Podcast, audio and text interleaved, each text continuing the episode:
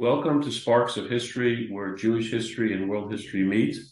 We are very pleased to have with us today Rabbi Moshe Maimon. Rabbi Maimon is an accomplished lecturer, teacher, and educator, as well as a lifelong bibliophile. Rabbi Maimon is the founder of the Torah Research Institute and has authored and published many articles and books, including recent volumes containing an annotated and revised edition of the commentary, Perush, of Rabbeinu Avraham ben Harambam, Avraham the son of Maimonides. And these include uh, the Perush on the books of Bereshit and Shemot, the Perush on the Torah of Rabbeinu Avraham ben Harambam, as well as the Ma'amar on the Drashot and Agadot of Rabbeinu Avraham ben Harambam. And today uh, we will be discussing the life, works, and legacy, of course, of Rav Avraham ben Harambam, Avraham, the son of Maimonides. Rabbi Maimon, thank you so much for joining us today. We appreciate it very much.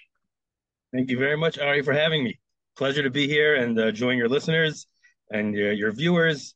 Uh, I understand you got a very uh, a very uh, large and important following, and I'm very pleased to be able to address them. Thank you so much. Thank you. Um, Maimonides, the Rambam, the great eagle, uh, passes away in the year 1204, and his son, his 19 year old son, Abraham, takes over as the communal leader and the Nagid in Egypt. What were some of the initial steps taken by Avram ben Harambam uh, as his position as Nagid communal leader of the Egyptian community? So uh, this position was um, essentially a political position.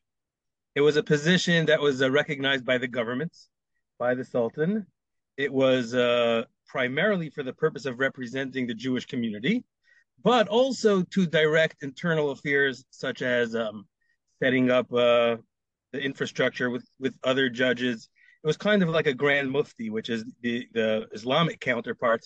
So the Jewish uh, community had the rais, the, the which is the Arabic word for rosh, the head, the head of the community who was in charge of fulfilling um, those obligations and making sure that the community ran smoothly, um, handle all internal complaints, all administrative affairs. So essentially, it was an administrative political position. However, Jewish people being who they are, they are the people of the book, they are a religious, uh, well versed community. They wouldn't respect just um, a political leader that wasn't also a great Torah scholar. Now, that doesn't uh, mean that uh, this position was without its pitfalls. The Rambam himself, and maybe we'll get into that in a bit, the Rambam himself, who, who had held this position, was not without um, his uh, political opponents, and he was deposed for some amount of time. Although at the time of his death, he was pretty much firmly established as the recognized head and the recognized leader and the accepted head, and um, and so when he passed on, it was natural to give it to his son Rabbi Avram, who was, uh, by all accounts, a very very qualified individual, even at the young age of 18, 19 years old. So um, he he slid right into that position. Now I'm sure he needed help at the beginning, but uh, right away we see um there was a again there was some opposition right right after he was installed. There are um, there's a record in the Geniza of some some uh, kickback, whereby communities who had um, formerly you know different individual communities under the jurisdiction of this rais of the Nagids, which had uh, the custom of every at the opening of every um, at the tefillah and on other important occasions, there was like a convocation where they would mention, they called it a reshut, where they would mention um, their, you know, pay homage to the to the leader. So at the time when when the young son of the Rambam was installed, previous, you know, um, political opponents of the Rambam now felt that the, they they shouldn't have to give over the same level of respect to uh, the son, and therefore they opposed um, saying this uh, convocation, and they formed their own minyanim so as not to have to be part of the shul. And uh, we therefore we find a, de- um, uh, a, a, decree signed by the rabbis, the other leading rabbis of the community, saying that for a period of 30 years, we're abolishing all convocations. we're also abolishing all private minyanim. Everybody's going to join together again in the main uh, synagogues, and we won't. And as a nod to the opposition, we will not uh, enforce the saying of this reshut of this convocation. Um, they do make the exception for the private minyan of Rabbi Avram himself, of the Nagid. So he was able to maintain his own private minyan. Was that standard that the Nagid had his own private minyan, or is this indicative of, you know, um, prayer reforms that he later became famous for? That already at this early stage he may have been engaged in uh, promulgating. That's a matter of uh, discussion. It's not settled, but it is clear that um, that uh, this went into effect. This decree went into effect where where Rabbeinu Avram would have his own minyan, everybody else would join together, and they wouldn't have to say the reshut. But a short time later, he managed to dispel all doubts. He quelled the opposition just by the force of his of his humble, uh, very capable personality, and every he won over everybody's acceptance. And a short while later, the decree just uh, was rescinded, and the reshut went on. And, and other Geniza documents um, show that he was uh, completely accepted, and for the rest of his life, he did not have to deal with any more opposition. One of the challenges during that period to the traditional Jewish community came from the Karaite community. Um, how a little bit about the Karaite community during those times, and how did Avram ben Harambam Rambam deal with the local Karaite community? It appears that the Karaite community was not under the jurisdiction of the Nagid, the Rais. It appears they functioned independently um, and therefore the uh, the the rabbinite leaders, the which was the head of the, the rabbinical community, could not enforce um, total uh, separation from the Karaites, could not force the Karaites to adopt rabbinical practices. They didn't have that kind of control. They had control over their own community with uh, by imposing uh, the ban and imposing a cherem to try to wipe out certain influences which had infiltrated from the Karaite community, but they couldn't directly impose anything on the Karaites. The Karaites were independent. And uh, a very fascinating thing we find in the Rambam's own thought with regards to the Karaites. Um, early on, in the Pirush HaMishnayos, which is the Rambam's first work, started already in Spain before the Rambam had joined the had had, had found his way to Egypt because of the Almohad uh, persecution he started the Pirush HaMishnayos, and that's his earliest thought. Is you know it finds its expression in this Pirush HaMishnayos. In the Pirush HaMishnayos, when the Rambam addresses the Karaites, he refers to them as minim, heretics, and he includes Karaites in the uh, in in the sweeping um, declaration that heretics are to be dispensed with by any means possible, which is a death sentence for the Karaite community if the Rabbinites find themselves where they can dispose of the Karaites, they were enjoined to do so by the Rambam, according to his early thoughts. Later, this likely has to do with coming into direct contact with them in in Cairo, in Fustat, in Egypt. He he he he tones down the rhetoric and he adds a he adds a note, and you know he incorporates it into the text where he writes that this does not apply to present day Karaites who are only inheriting the uh, religion of, of their fathers. The belief system that they have is inherited. They didn't start it there with the, in modern uh, uh, halachic parlance. That he calls them a tinok shenishba, a captive uh, child who was raised in the wrong tradition. We don't hold it against him. We don't consider him uh, a heretic per se, and therefore, what he had originally written regarding heretics would not apply to the Karaite community. Later on, there's a he, he was asked you know specific questions. What do we do with the wine of the Karaites? Can we drink their wine? Can we uh, answer amen to their blessings? Do we treat them as Jews or do we treat them as Gentiles? There, in a, a response in which is somewhat disputed, the scholarly community now believes it is authentic, although Rabbi Shilat and other experts have cast doubts on its authenticity. Um, but I believe that the modern scholarship does prove it to be authentic, particularly because Rabbeinu Avram also refers to a lenient responsum of his father. So it's most likely this is the responsum. But in this last in this last teshuva, the Rambam takes a very lenient uh, position, and he and he's very cordial and conciliatory, and he writes about how the Karaites should be uh, treated with love and respect, and eventually brought back into the fold wherever possible. Um, and that's a that's a that's a very striking statement from the leader of the Rabbinite community, um, almost almost uh, unprecedented. And you know, usually the Karaites and the Rabbinites operate independently, but where they do come into contact, it's usually friction. And in this case, it's it's the overtures of, of peace and friendship on the Rambam's part is very striking. In the Rambam's lifetime and in Rabbeinu Avram's lifetime, this wish was not fulfilled. However, later on in, in Rabbi, Rabbi Avram's namesake, the Rabbi Avram the Nagid second, which is his grandson, the son of his son Reb David HaNagid. In in Reb David the second's, I'm sorry, in Rabbi Avram the second's tenure, there is a report about 300 family heads of the Karaite community actually embracing uh, the rabbinism, which is a, also also an unprecedented case. This was reported by the Kaftor Vaferach. Others who didn't know the history well enough have conflated this second Rabbi Avram with the first Rabbi Avram, and they've attributed this great uh, act to our, the, you know, the Rabbi Avram under discussion, the Rambam's son. However, it didn't happen in in uh, Rabbi Avram the first lifetime. It happened in the lifetime of his grandson. So we do see that the seeds planted by the Rambam eventually did bear fruit, uh, and that also contributes to the, uh, the, you know, weighs in on the side of those who view this uh, response of the Rambam as authentic, because later history does bear out a very uh, conciliatory and, and uh, peaceful approach to the Karaites. The Rambam had a unique relationship with Yemenite Jewry. The Igeret Teman, the epistle to Yemen, uh, solidified him as as uh, a leader of, of the Yemenite community, even though he was so far away.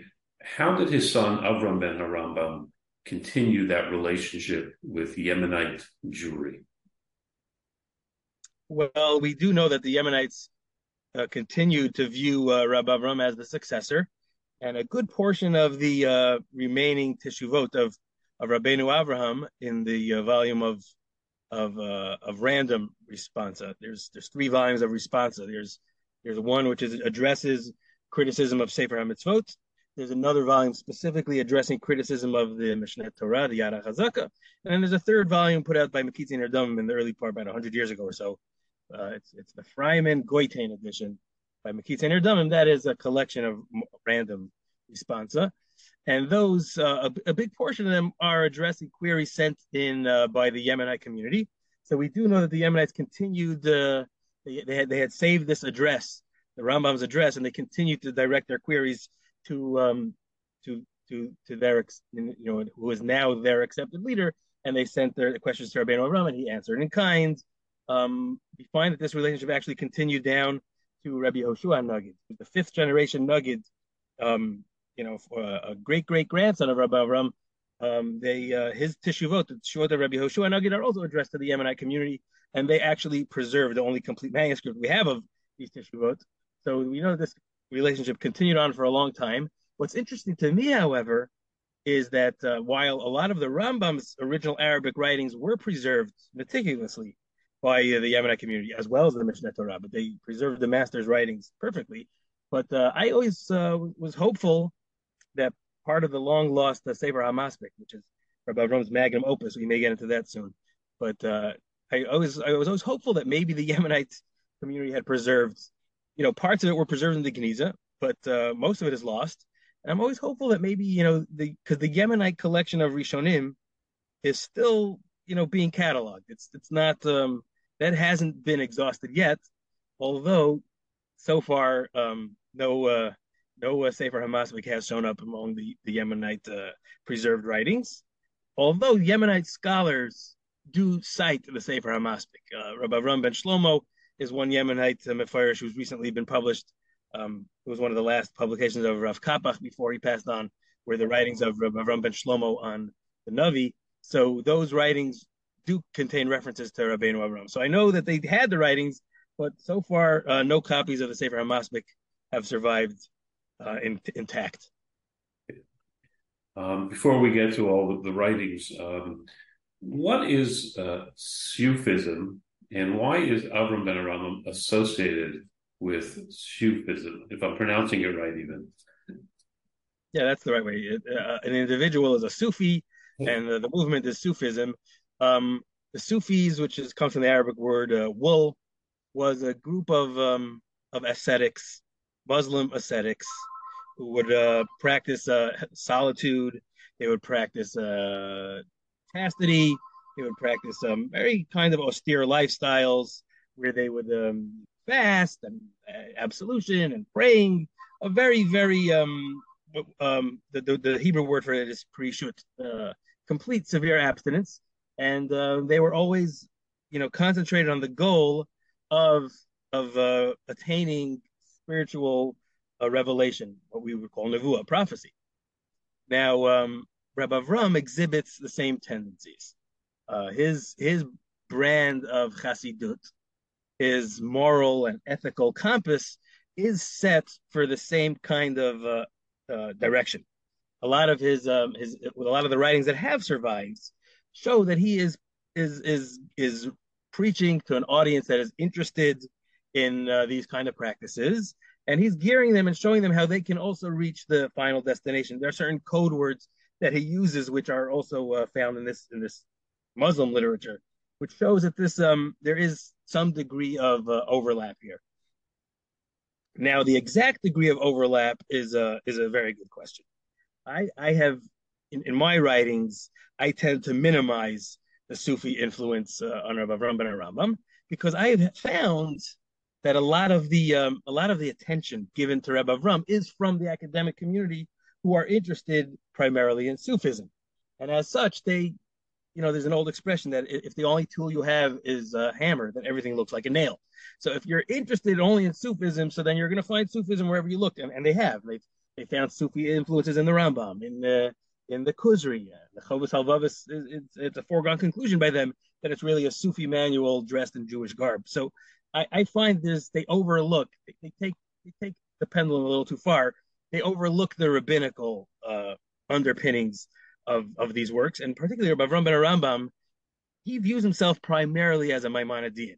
While we may point out differences of emphasis between him and his father's system of thought, Rabbi Avram himself maintains that he is a follower of his father. He's practicing his father's Judaism. He's practicing the the, the thought of the Nevuchim. In his mind, he's following the chinuch that he had received. He's following his upbringing, and therefore, I think to to just talk about a Sufi influence without realizing and understanding and appreciating the rabbinical underpinnings of Rabbeinu Avram's life uh, and thought, I think is is also missing the boat. But to, but to be sure, there is a degree of influence. Now, is it direct influence? Did Rabbi Avram have clandestine uh, sessions with with Sufi leaders who instructed him privately in, in the way of Sufism, highly unlikely.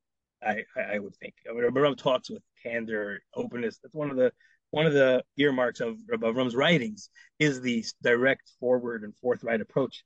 And this is what this is what really uh, attracts people who serious students of Rabbi Avram will all tell you he's unique in that regard. And his so I, I don't think he's hiding anything. Um, he does talk about he addresses concerns that he had just adapted Sufi practices. We'll talk about that further again when we talk about the specific reforms, the prayer reforms that he's famous for. But um, in, all the cases, he says if they have good practices, I'm going to emulate those good practices, not because it's their practice, but because it's good, which is uh, that that has uh, echoes of the Rambam's famous statement of Shema HaEmes Misha Amra. You take what's good, and uh, Rabbi Rabbeinu Avram firmly believes, and he brings proof for it that the good practices that he's emulating do emanate from the Torah. It was the biblical uh, form of, of, of worship and asceticism. So he's he, he claims that the Sufis may have preserved it, but I'm not taking something from the Sufis. It's likely in my mind that if you look at the um, rabbinical sermons um, of the last hundred years in America, they uh, you'll you'll find that they there's a, a Western element in them. Western values feature prominently, right?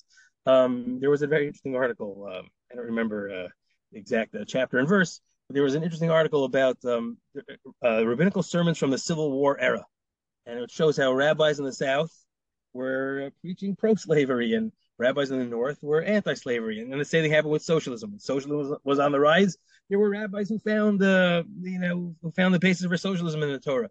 And when socialism is out of uh, is, is out of vogue, so now democracy is is uh, is is to be highlighted.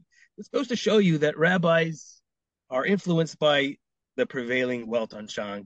They have um, they're they're not they don't live in an ivory tower, and prevailing norms um, do make their way into the beis medrash, and that's the way the beis medrash was designed.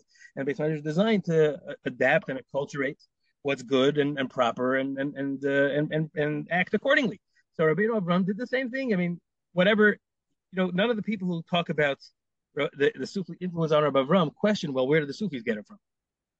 You know, these these ideas were in vogue. Prishut was in vogue, and um and and and Rabbi Avram was influenced just like they were, and uh and a lot of it comes from the Torah. You know, I'll, I'll cite one example: yeah. celibacy. Uh, is there? Did you want to ask something?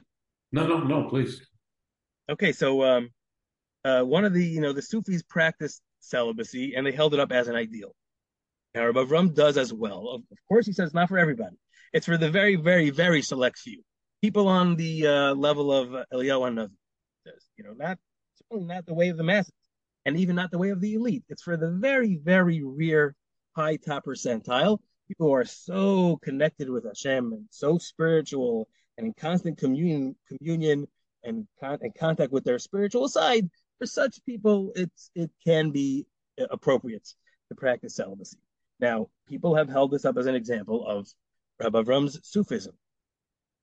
But I wrote a, a, short article once where I demonstrated that people who are far away from the influence of Sufi, the Abarbanel in Spain, in Christian Spain, he he, had, he he holds up an ideal. Of course, you could point to the example of Ben Azai in the Gemara. Ben Azai, the Gemara says he was nafsho chashka Torah, and he and therefore he didn't take a wife. So how do you view that Gemara depends on, on your own inclination. Some have viewed that Gemara as saying Nebuch, poor Ben Azai, he couldn't take a wife. But others have understood the Gemara to be holding up that Ben Azai was the ideal. It's the very few, he's the top one percentile. And for such a person, this is the appropriate path. So it's not necessarily that Rabbi Avram got this from Sufis. He understood Judaism this way, possibly because of the attitudes prevalent where he lives at the time, which is what influenced the Sufism themselves. So, so you, you Rabbi Maimon, you don't have a problem reconciling um, that discussion of Sufism with um, the Rambam's golden mean. Is that an interpret? In other words, his son, that was part of his understanding of the golden mean to to to bring in some of those elements. The golden mean is a is itself somewhat ambiguous.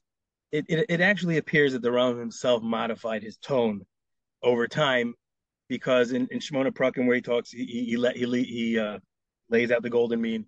And again, in Hilchot Deot, he lays out the golden mean. But in Hilchot Deot, he adds some exceptions. And it's an ambiguous paragraph, but he talks about Hasidim, special people who would go not directly in the middle, but they would go towards one of the extremes. And he and he says that's good. So it's not entirely clear. Um, the Rambam is writing for a very different audience than Rabbi Avram is writing for. And we have to talk about Rabbi Avram's work. We'll talk about why he chose the language he chose and the audience he chose but it's a different audience. Rabbi Avram's audience is much more local, and it's a generation later in a different, uh, totally different milieu. So the Rambam writing for the Jewish nation as a whole, and he wrote it in Hebrew because he wanted it to spread beyond the borders uh, of, of of the Arabic speaking lands where where he lived. He wrote it in Hebrew for the Jewish nation, so he's putting down um, the law for everybody. The Rambam himself was challenged on certain laws that he omitted, and he and he and he lays down in, in his tshuva to the sages of Lunel in Provence. He writes about how he says, What I wrote is the bottom line for the Jewish nation. So, for the bottom line for the Jewish nation, he's giving a prescription which works for everybody. For Rabbi Avram's specific target audience, he believes maybe uh, another um, another approach, and it's also largely not a different approach, but a different emphasis. So it's not entirely clear what degree there's there, there's even a conflict here although it's it certainly is a different emphasis. That much is clear, and uh, and it's also clear that Rabbi Avram believes that he is following his father's prescription as well. Getting now to the to the writings of Avram ben Harambam, what were the main writings? Um, what's missing? You mentioned it before. What's missing from those writings, and how much of the writings were defenses of his father's positions that came under attack. Okay, so the the we'll start with the second question. The uh, writings that were defenses of the father's position were the the first two volumes of Responsa that were published that we mentioned. Um, I'll, I'll call them by name. There was the Maasa Nisim. These names were not given by Rabbi Avram. These names were given by the publishers in the 1800s. So uh, the Maasa Nisim is the responsa on Sefer HaMitzvot, all um, addressing the criticism of one Reb Daniel Habavli. Reb Daniel Habavli, under the influence of the Babylonian Geonate, which was already in serious decline at the time of the Rambam, but still viewed the Rambam with jaundiced eyes because they felt the Rambam was usurping their authority. And uh, they produced one great scholar, Reb Daniel, and Reb Daniel wrote strictures on on the Rambam's works. So his strictures on um, on Sefer HaMitzvot were responded to by Rabbi Avram point by point in his Ma'aseh Nisim. Another work is the Birkat Avraham, again a name given uh, in the 1800s to the response of uh, Rabbeinu Avram addressing Rabbi Daniel's criticisms on the Mishneh Torah. That's two separate volumes, each addressing criticisms of his father's works. Part of uh, Sefer HaMaspik were also, which is the magnum opus, which we'll get to momentarily, were also written to fill in the void um, of the Rambam's over, which shows again that the fealty he has to his father. Um, I've I've highlighted in my edition of the Maimar al Drashot how Rabbi Avram writes that he was writing this because his father had wanted to and not got around to it, and therefore he was he, he's filling in that that gap with this uh, small work, which was incorporated in, in his uh, larger work. There was also his uh, Milchamot Hashem, another treatise written specifically to defend um, the Rambam's works uh, at the time of the controversy where they were being uh, burned in France. So that was a, a, short treatise written to defend his father. We know uh, from his writings that he had started putting together a commentary on Mishneh Torah, providing sources for the Rambam. That has not survived. But again, it was a preoccupation with explaining his father's works, being the nosa of his father. So that was a, a, definitely a primary objective of his. However, what he considers his magnum opus is a work, an independent work called the Maspik Lovdei Hashem, Kifaya al Abidin, is the Arabic word. That is the, um, the, the work I referenced earlier. Uh, originally, it was a multi volume compendium of kind of like a um, kind of like a companion to the Mishneh Torah. Again, this is not we don't have the work; we have parts of it, so it's there's somewhat of a there's, there's some degree of conjecture here. But scholars have wondered why did Rabbeinu Abraham need to write uh, a compendium of Jewish practice when we have the Mishneh Torah? His father wrote a classical work of Jewish law and practice called Mishneh Torah. Why did Rabbeinu Abraham see fit to write his own independent work on, on the same topic? I believe, based on my study of of of uh, this work, this HaMaspik Lovdei Hashem, that this was going to be the companion volume. The the work itself, the Mishneh Torah is written in Hebrew. It's somewhat terse. It's point by point, do's and don'ts largely. It's it's uh, it's very prescriptive, halacha by halacha.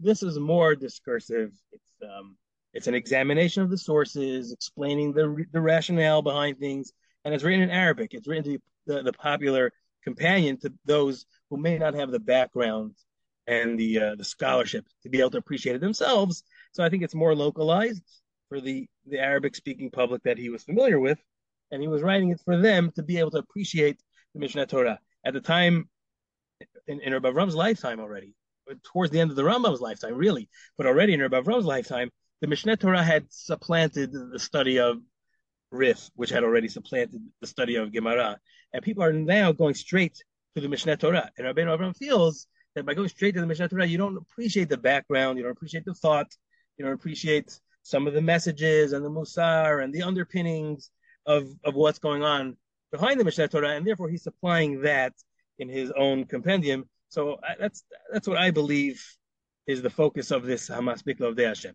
What has survived?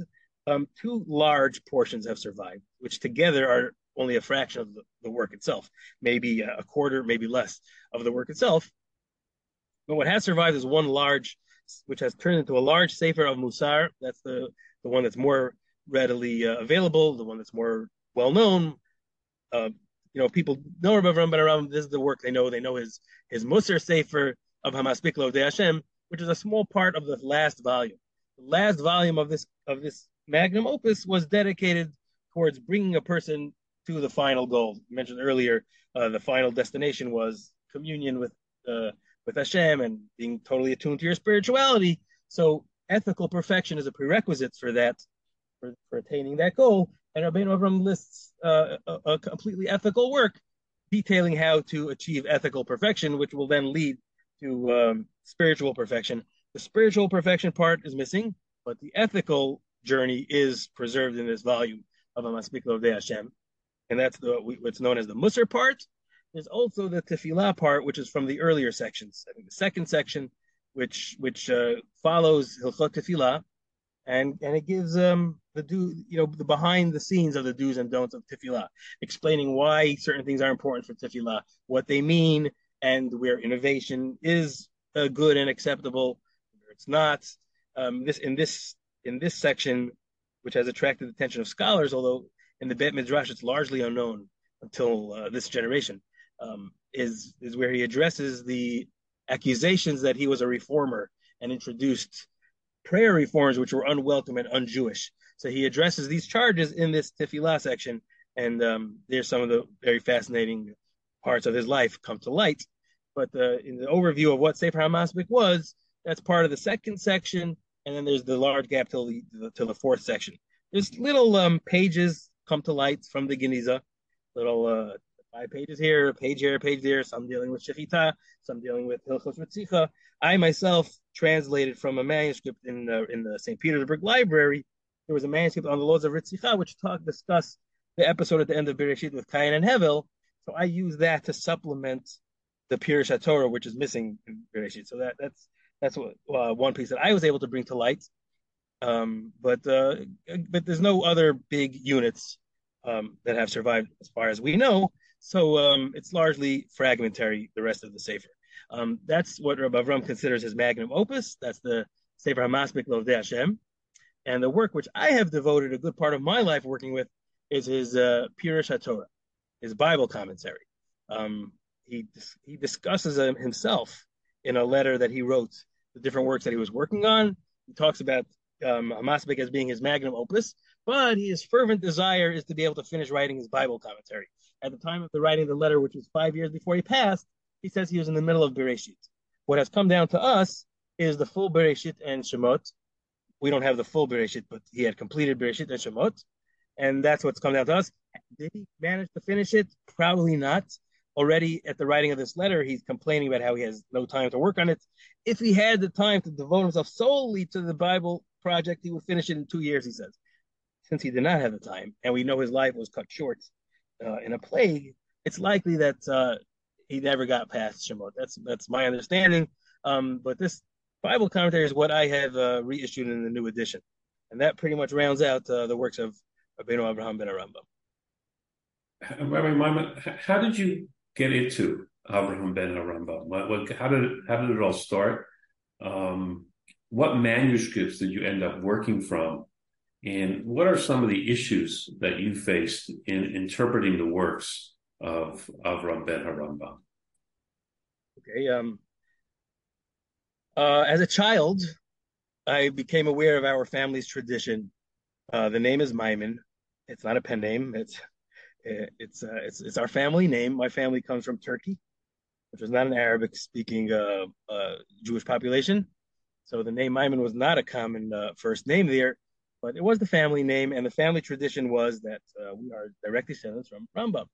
Uh, as a child, that very much uh, gave me pride, and it also intrigued me to go and uh, study the Rambam's works. And studying the Rambam's works, I I got interested in studying Rabbeinu Avram's works. There was at the time what was available from from Avram was a one thin, not so thin, but one volume containing the Pirush Torah together with the Musar part of the Sefer Hamas. So I was drawn to the study of Chumash, and I tried uh, breaking my teeth on the Pierce uh, on Chumash. It was very, very difficult. The language was terse. The language was obtuse. It's a translation from the Arabic. In the edition that was available at the time was not the scholarly um, original edition put out by um, a scholar named Ernst Wiesenberg in 1958. It was an offset of just the Hebrew text of the Wiesenberg edition without the notes, without the Mareh Mekomos, without the Psukim, without any explanatory notes, of course, just the text. And this block of text was very, very hard. But here and there, there's nuggets there which are unusual in in uh, in the Mefarshim on Chumash. Just unusual outlook that he has, unusual statements he makes, an unusual focus that he sheds on, you know, that he'll show on the Psukim. So I was drawn to it, and I would keep visiting it and revisiting it and revisiting it until I finally felt that, you know, I know enough of this work that I should really do a public service and just reissue it. I was going to reissue it. I was going to insert the psukim, insert the Mareh Mekomos, here and there, give a little explanation or a cross reference, but largely stay stay out of it and just make it available again because by this time it had been out of print. Um, but of course, um, you know, things have a nature uh, of their own. And as I got into it, and I was as I was, was explaining it and exploring it, I was blown away because I was I, I thought I had known it, and I and I had seen that I really did not. It was so much deeper and so much more than I had thought.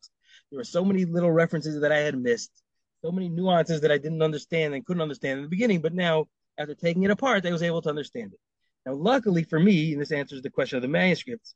Luckily for me and for the Jewish world, the manuscript of this sefer is is available to the public. Now, it's written in Arabic, so uh, that is daunting to some people who may not have an understanding of Arabic, but it's available and it's a it's a it's a well preserved manuscript in uh, the Oxford Library in the Bodleian section of the library. It's available there. It's uh, I forget the number, I forget the call number. It's it's a hunt. It's in the Huntington collection, and it's preserved. And I was able to consult the manuscript. I was able to find a copy of the Wiesenberg edition and work with his translation, with his notes. And slowly but surely, as I got further and further into it, I felt that I really got to update the translation as well. I've, I've, I've started picking up the hang of the Arabic phrases and idioms and the specific language that he uses. Now, no two, um, you know, scholars of the Geniza will tell you this. No two Geniza writers speak the exact same Judeo-Arabic. There's different turns of phrases. There's different words that they use at different uh, in different occasions, and and so. But I got the hang of his language and the hang of his idiom, and I was able to now go and update the translation, which really prolonged the project much longer. But the more time I spent on it, the more uh, rewarding it felt, and the more uh, I was able to explain and elucidate. And this this little the, this little sefer, this seventy page safer or so, now became two volumes of about fifteen hundred pages. But I hope that readers can uh, appreciate now the thought and, and the and the commentary of Rabbeinu Avram.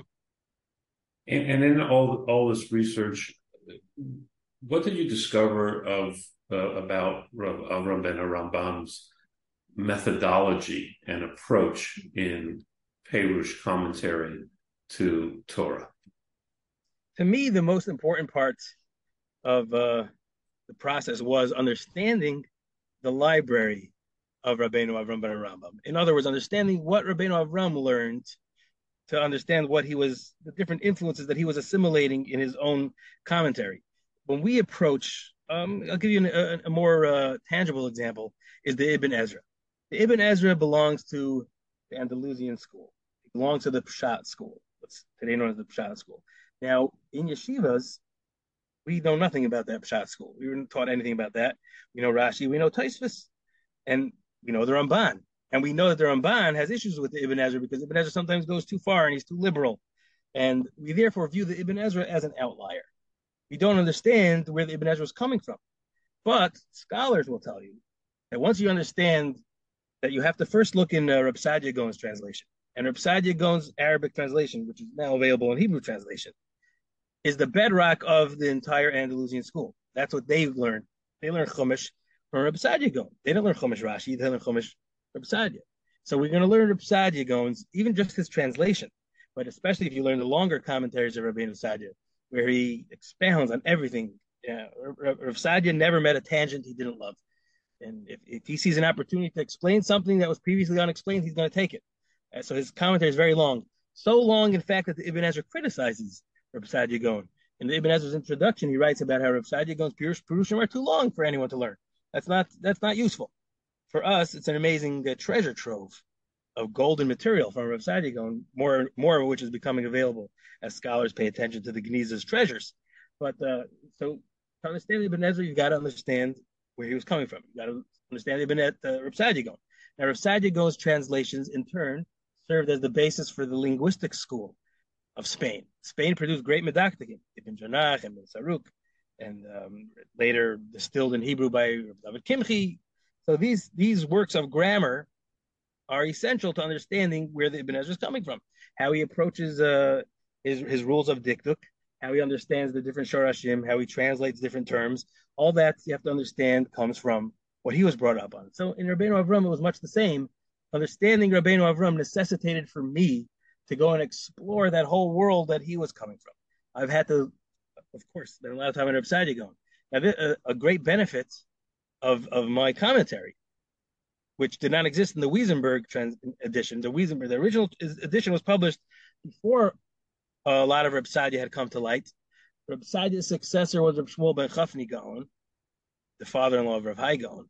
Reb Shmuel ben Chafni was uh, the successor of Reb Sadia, and he continued where Reb Sadia left off, writing commentaries to the parts of the Torah that Reb Sadia did not. Those commentaries also only came to light in the last 50 years or so, after the original edition had been published. Uh, the other Geniza riches, writings of Rabbeinu Avram, the, the second uh, volume that I mentioned from Sefer HaMaspik, Tefillah, that also only came out after the Wiesenberg. So there was so much more available, so so many more resources were now available to me.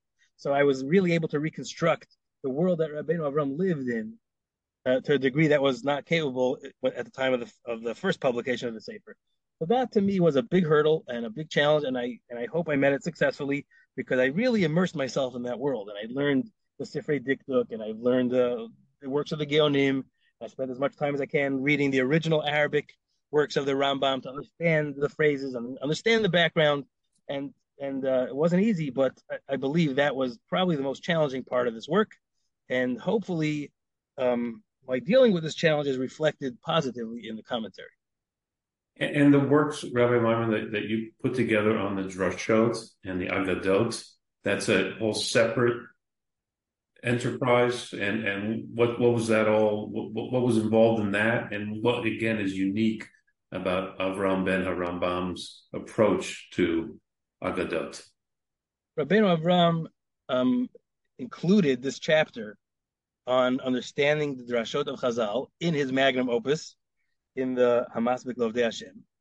Although the impetus for writing it, he says, was because his father had left that uh, had left it unwritten. His father had wanted to write um, a manual for understanding Divrei Agadah, Chazal's non-legal words, the words where Chazal expound on Pesukim or talk about um, what seems sometimes seemingly mundane matters or ethical matters.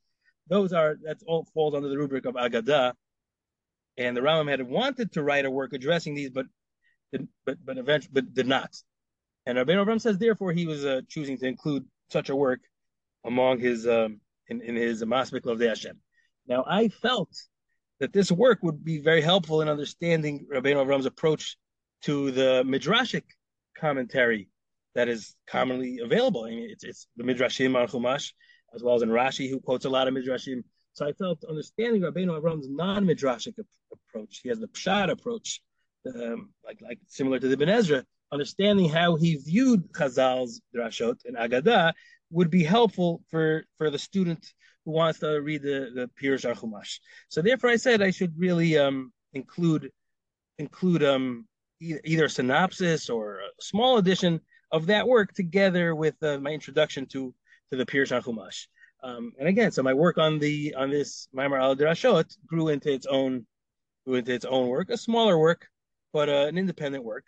This um, Sefer of Rabbeinu Avram, already before I worked on it, had garnered some opposition again, because the Bet Midrash is not fully um, conversant in the Geonic approach, in the Andalusian approach, and therefore certain statements that Rabbeinu Avraham makes struck them as as, as being the opinions of those beyond beyond the pale. Um, one of my goals in in elucidating this this treatise of Rabbeinu Abraham was to show how this thought is really natu- the natural um, evolution of the Geonic approach. And the, the, ideas that some have found to be beyond the pale are ideas expressed by the Rambam, ideas expressed by Rav Sadia Gaon, ideas that are current in the intellectual milieu in which Rabbeinu Avram operated. And therefore, this does not constitute an outlier opinion, but it's it's actually one of the most coherent statements of the Geonic approach, and therefore it's a very important uh, sefer to be learned and understood by those, of course, who, who can appreciate and benefit from it. And what is the the main approach uh, to Agadot, if it could be? What is that elephant in the room? yes. Yeah, that um the the in a nutshell, that the the statements that people have found uh, too much to, to handle are where, where is where Rabbeinu Abraham writes that when Chazal speak on non-legal matters, the statements they make do not necessarily reflect the tradition that they have dating back to Moshe Rabbeinu on, on Sinai, but it's the opinions that they came up with themselves, influenced, of course, by information they had available at the time. So scientific matters, he says, and medical matters, those do not represent um, information transmitted by Hashem to Moshe Rabbeinu. It transmit it's it's their their transmission of the best knowledge available to them at the time. So their pronouncements about the medicine, their pronouncements about astrology. He gives some examples, and and and in Rabbeinu Avram's view, Chazal themselves uh, admitted as such. He has a Gemara, which, according to his reading of the Gemara, which is which may reflect another uh, girsa, which is substantiated by uh, by other Geniza material. Chazal themselves admits that in their debates with uh, Gentile scholars and scientists, they admit that the that the Gentile science got certain things right. Was more advanced in some respects than the science that they had been uh, preaching. So that's in Rabbeinu Avram's mind. That's that's that's that shows us that the source of the Chachamim's scientific knowledge is not from Sinai, but rather from what was available to them. He makes it very clear in, in Rabbeinu Avram's mind. This this uh, understanding of Chazal only enhances their prestige. It doesn't take away from their prestige. It shows that they were honest, that they were doing the best they can, and if they're and if, and if you'll find some fallacy in their uh, science, that should not impugn what is their main objective, and that is being the transmitters of the Torah Shebaal Peh, because they're two separate objectives. Um, but contrary to what you know Rabbeinu Avram felt, that what he was doing was honoring the prestige of, of the sages, others have felt, and primarily the others are are those who grow up in a tradition where secular science is not valued at all, and so uh, they don't see uh, any reason to reconcile secular science with with uh, the words of the sages. And in that tradition, to say that the sages made any mistake in any matter is impugning the honor of the sages. Quite the contrary of, of Rabbeinu Abraham felt. So um, again, it's it's an it's an important dichotomy. Both views have legitimate expression in different uh, in different batei midrash, and I think it's important to understand that Rabbeinu Abraham's beis medrash was a viable beis medrash and was the main beis medrash for a very long time in a certain part of the world, and maybe the the the, the majority of the world at that time. Remember, you, you had mentioned the um, prayer, quote unquote, reforms. What are we talking about? What was that all about? This is um uh, in Rabbeinu Avram may not have uh, invented them. He may not have started these reforms, but he was part of this um, pietistic Beit Midrash. We know that his father-in-law was a prominent member of of this, uh, um, who was a who was a student of the Rambam and a dayan on his Bedin, Rabbeinu Hananel ben Shmuel, a prominent figure in the in the Geniza world and in, in, Fostat of the Rambam's times. Rabbeinu Avram's father-in-law was the head of this Beit Midrash. So we know there were others who contributed to this um, Beit Midrash, but this Beit Midrash practiced um, certain practices that they felt were biblically mandated, uh, such as, if you study the Chumash, you'll see that whenever someone is giving thanks to Hashem, he prostrates himself. Avram Avinu gets good news from Hashem, he bows down and prostrates himself in, in thanks to Hashem. Um, so Rabbeinu Avram says this is the original biblical form of worship. We know that in the Beit HaMikdash, that was part of the Yom Kippur service, which we still uh, practice as a zecher for the original service in the in the, in, in the Beit HaMikdash on Yom Kippur. So he says if that was the original form of worship, we should why shouldn't we do it? If raising out hands outstretched to Hashem was a form of worship, like it's uh, Kapav El Hashem. So we should do the same. So in this Beit Midrash, they would they would practice uh, They would practice raising their hands out to Hashem. He also deduces from Gemarot that uh, it's not proper to sit in any posture in the in the Bet Knesset unless you're facing the Aron Hakodesh. So he instituted that instead of sitting around the perimeter of the Beit Midrash, which is way um, Middle Eastern communities uh, in some cases still do today, you go to Israel, you'll find certain old shuls that are still set up that way. But he instituted that everyone would sit in rows, not on chairs, of course, in the Middle East of his time. They were sitting on the floor, but they were sitting in rows facing the front of the of the synagogue. Um, these were also common in um, by by their Muslim counterparts. So it seems that the opposition was politically motivated, but the political motivation hid under the under the guise of of religious motivation, and they complained that this nugget This is um, and the, the complaint was brought by members of the family that had originally opposed the Rambam's uh, leadership. Members of that family, which was a, a powerful and uh, wealthy family, this family uh, brought the they brought a complaint to the Sultan that Rabbeinu Abraham is uh, instituting reforms to Judaism. What kind? You can't have a leader of the Jewish community that's uh, instituting reforms that are counter to the Jewish religion. So he has to be deposed, and you've got to put in a new leader, and we know just the man for the job. This is the complaint they uh, brought to the Sultan. So Rabbi Abraham comp- um, composed a defense in Arabic for the Sultan of himself, and he said he's not instituting any reforms. He's practicing original Jewish practices, and furthermore, he's only doing that in his own personal Beit Midrash.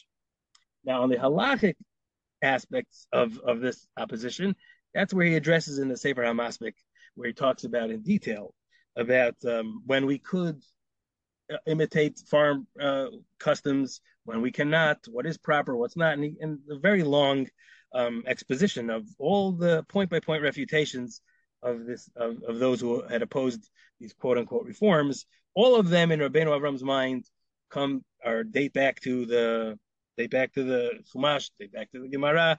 They're all old, viable Jewish practices which had fallen out of uh, fallen out of uh, use because of the long exile. That's that's um, that's that's how he puts it. And in his mind, he was doing the right thing by bringing back. And again, he was not forcing them on anybody, but this Bet Midrash was practicing these practices. We're not talking about any textual changes. These these right. are there's no textual there's no, no text no. in text at all. No, not to, not to my knowledge. Okay. There are there are uh, places where Abin Avram discusses Girsaot, but again, not uh, in, not not as an innovator, but uh, just uh, reflecting what he believes is the the proper Girsa and Tefillah. And there's uh, almost every case that I have checked, there is other there is Geniza evidence for the Girsaot that he mentions. Um, what's next on uh, on your plate? What's the, what's the next project? I, I'm assuming this is ongoing. This it hasn't ended. What what are you working on, Rabbi? Uh, currently, I'm I'm working on tying up the loose ends. There's a lot of Geniza material that I had used um, in my notes, which I feel uh, deserve exposure on their own. I've recently been engaged in um, publishing fragments that survive uh, from Rab David HaNagid, the last of the Maimonidean Negidim, a great great grandson of Rabbeinu Avram was Rab David II. Rabbi Avram's son was Rab David. At the end of the chain in the 1300s, there was Rab David HaNagid. He was the the last, the seventh Maimonidean to, to sit on that seat. He had abdicated his seat for reasons we don't know and uh, landed up in Syria. And with him, this is a very fortuitous moment in Jewish history, he had brought with him a big portion of original Maimonidean writings. He had the original Pirush of the Chumash of Rabbi Abraham. He had writings of which survive to this day because of him, of of the Rambam's Pirush HaMishnayos in the Rambam's hand. He had this as part of his library, he brought them with him to Syria, and it was in Syria where a few hundred years later, um, Christian Hebraists with money and interest in in uh, in, in, in, these kind of uh, manuscripts bought them, brought them back to England, and that's how they survive to this day in the collections of these great uh, British libraries. Um, very fortuitous moment. I can imagine somebody uh, shaking his head and feeling how terrible it is that the Rambam's writings were bought by some Gentile and now carried off far away England but that is what the, has preserved them, and that's the only reason the Pirush on Chumash has survived. It was only first published in 1958 from this manuscript, which would have certainly been lost along with the rest of the. Is, is this the same Rav David that some historians speculate brought the Aleppo Codex with him to uh, to Syria? Yeah. He is the also it's it's speculation. There's nothing documented about it, but he is the link um, from uh, Aleppo to uh, to that We know the Rambam saw the Codex, Rambam used it, presumably in, in Cairo, when in putting together the the Mishneh Torah, where he says he used the Aleppo Codex. Then it, it's in, you know, next we know it's the Aleppo Codex, not the Cairo Codex, because it's in Aleppo. Uh, he is one of the suggested uh, links from, uh, but it's it's speculatory. So I think that if, after Rabbi Maimon, after you tie up the loose ends, what's next after the loose ends? On the on the burner is um, what I would like to do. I haven't uh, done any significant work in this regard yet, but my uh, my edition of the Pirush of Rabbeinu Abraham ben Rambam is largely scholarly. and it's copious footnotes, long footnotes. Like I told you, it's two volumes, about fifteen hundred pages. It's long. I believe it's valuable. I, I I value it. I can't say I can't say it's valuable for everybody, but I value it. But I it's it's it's it's hard. It's not a popular commentary. I would like to issue an, an English edition whereby I would leave out a majority of, of the footnotes. The footnotes discuss why the original translation may have meant this, may have meant that, parallels showing why I believe this is what Rabbeinu Avram means. I would eliminate all that. I would leave it uh, for scholars. I would leave it the Hebrew edition for scholars, but to publish an English one volume um, edition, which would reflect uh, my understanding of, of the original Arabic commentary, I think that's uh, I think that would be very useful, very valuable. I haven't done significant uh, work in that regard, but I would like to. That's something that I would like to do. Well, this has been absolutely fascinating and um, so much more to, to cover, but our, our time is up and uh, urge all our listeners and viewers to explore Rabbi Maimon's works on Avram ben Rambam uh, online or purchasing them, whatever whatever works. And again, Rabbi Maimon, thank you so much for your time today. Appreciate it very much. Thank you. Thank you as well, Larry. It's been a pleasure, and uh, very happy to come on. So thank you for the opportunity. I wish you and your uh, listeners and viewers wonderful day and every success in every way. Thank you so much. Thank you.